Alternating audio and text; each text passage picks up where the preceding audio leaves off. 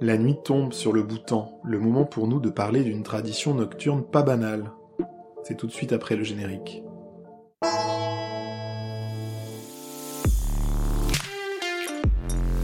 Vous écoutez Bonheur et Dragon, une aventure sonore en Himalaya, un podcast au cœur du méconnu royaume du Bhoutan. Épisode 14 Des amants nocturnes, des champignons et des crachats.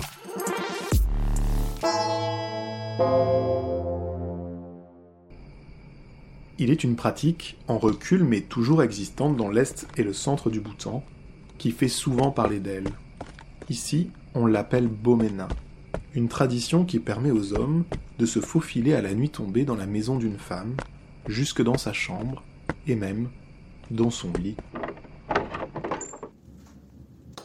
Simplifié comme ça, cette coutume a tout pour déplaire aux oreilles occidentales post-MeToo. À y regarder de plus près pourtant, on découvre que les femmes peuvent refuser l'entrée du garçon, et que ce qui se passe dans la pénombre de la nuit est généralement la suite de premiers échanges de jour. Dans une société où les interactions hommes-femmes se font discrètes, c'est une pratique qui permet de se rapprocher. La tradition veut que si l'homme est toujours là au matin et que la famille le découvre, alors il épousera la femme et viendra s'installer dans sa maison. Mais derrière la version conte de fées, les cas d'abus, d'absence de consentement, de grossesse non désirée et d'hommes qui ne reviennent jamais sont légion. Au début des années 2000, alors que la langue zonka ne disposait pas du mot viol et que la prise en compte des discriminations faites aux femmes allait croissante, on a pu faire l'amalgame entre cette pratique ancestrale et ses pires excès. Souvent qualifié de primitive par les citadins bhoutanais, le Bomena disparaît donc peu à peu.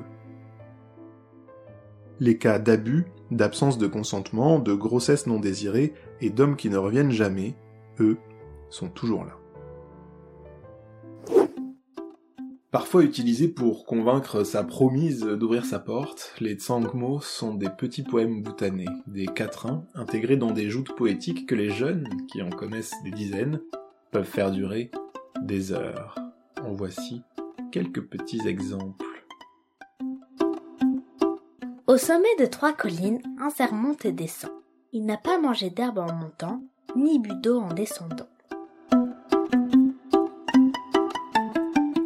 Je serais plus heureux si le torrent ne descendait pas, car une fois en bas, il coule sous un pont et la tristesse m'envahit naturellement.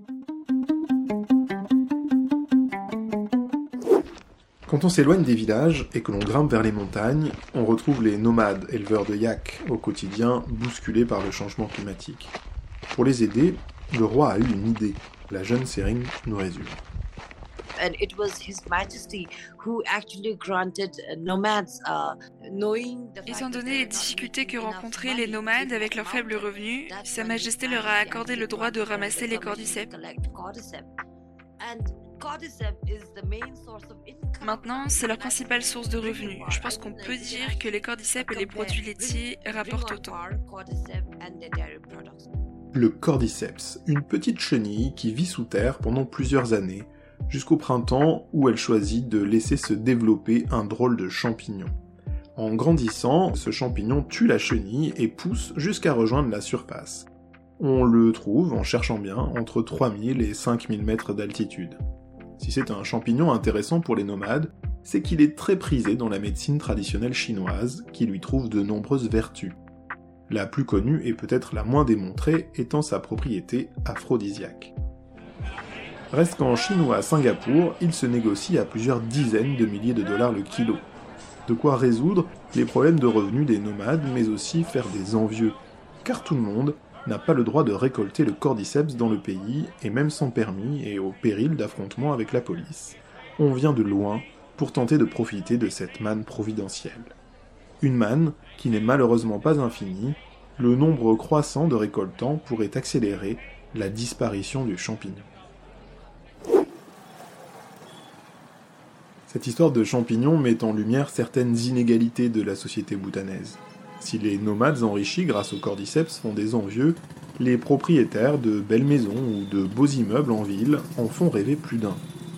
il n'est pas rare de trouver les façades les plus récentes et les plus clinquantes recouvertes de drôles de traces rougeâtres. Il s'agit en fait de crachats de domain, une mixture faite notamment de noix d'arec et de citron vert. On lui prête des effets addictifs et stimulants proches de ceux de la nicotine.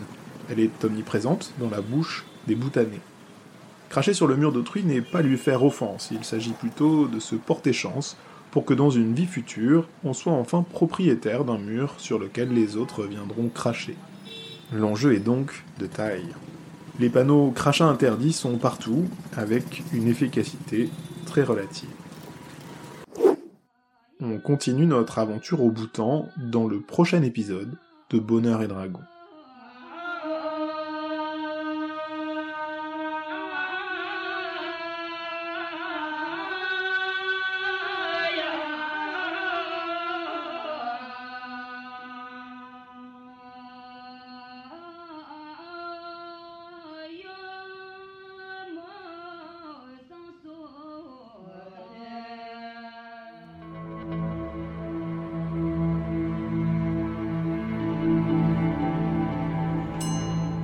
C'était un épisode de Bonheur et Dragon